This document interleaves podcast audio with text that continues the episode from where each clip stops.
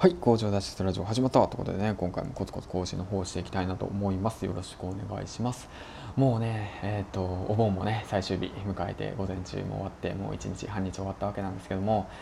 まあ皆さんどうですか？一日コツコツやってますか？っていう感じなんですけどもね、うん、まあ夢に向かってね目標に向かってコツコツコツコツやっていきましょう。とりあえずやっていきましょう。ってことなんですけども。じゃあお前の夢は何だよって言われた時にうんどうだろうな。僕の夢はまあ脱サラをして家族4人で、えー、小さなお店をね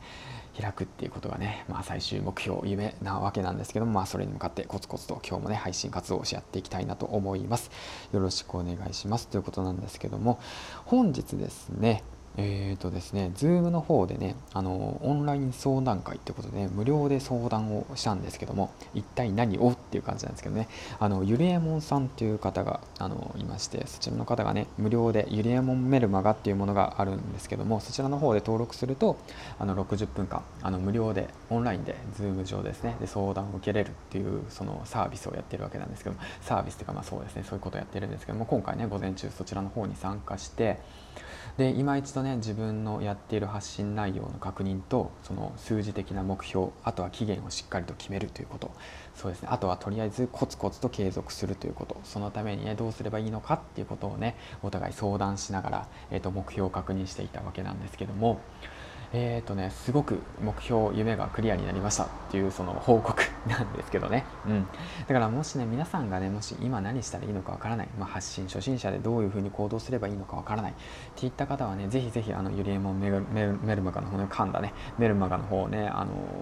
やってみたらどうかなって本当に思いますね、うん、あの相談することでやっぱ見えてくることもありますしでやっぱ自分本位になっちゃうんですよね発信してると。まあ僕もそうなんですけど自分中心になってしまうんですよね。発信するってことは相手がいるってことを考えなくちゃいけない。そういった意味でね自分が今後やろうとしていることややる目標あとはその数字的に期限だとか実現可能なのかっていうことをねしっかりとねその何て言うんだ第三者、まあ、相手にね相談する。っていうことが大切だなと思って相談してそれをフィードバックする。それで即行動する。その繰り返しでやっぱ何て言うんだね。自分の夢に向かってねコツコツと進んでいくことができるんじゃないのかなと、うん、改めて思って。で、まあ、今回はですねその周平サロンっていうサロンに入ってゆりえもんさんっていう方を知りでゆりえもんメルマガを登録してで初めて無料でね、えー、と60分間 Zoom でねオンラインの方で相談をしたんですけどもその結果やっぱりその何が変わったかというと数字的目標をしっかりと掲げるようになった。そのための期限を掲げるようになった。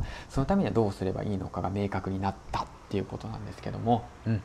そういったことまあ今日ねツイートの方させてもらったんでもしよかったら見てくださいっていうことなんですけどもそれと同時にね、えーと、ゆりもんさんの方のハッシュタグの方もあの載せといたのでぜひぜひぜひあの気になった方はあの参加してみてくださいということでね今日はもう午前中とてもね有意義な時間が過ごせたので、まあ、午後はねしっかりと家族の時間をとって、えーと、嫁のね片付けとあとはまあそうですねあの娘と一緒にね過ごすっていう時間を大切にして午後はねちょっと発信活動を抑えながら、えーと、楽しく今日も半日残りの半日をね過ごしていきたいなと思いましたということでね最後に啓発さんのいいところですねうんもうすごいいろんなつながりがあるっていうことですね本当にありがとうございます。まあ、何がありがとうやみたいな感じだけど 頑張ってね、相手目線に立って、これから僕もね、発信していきたいなと思いました。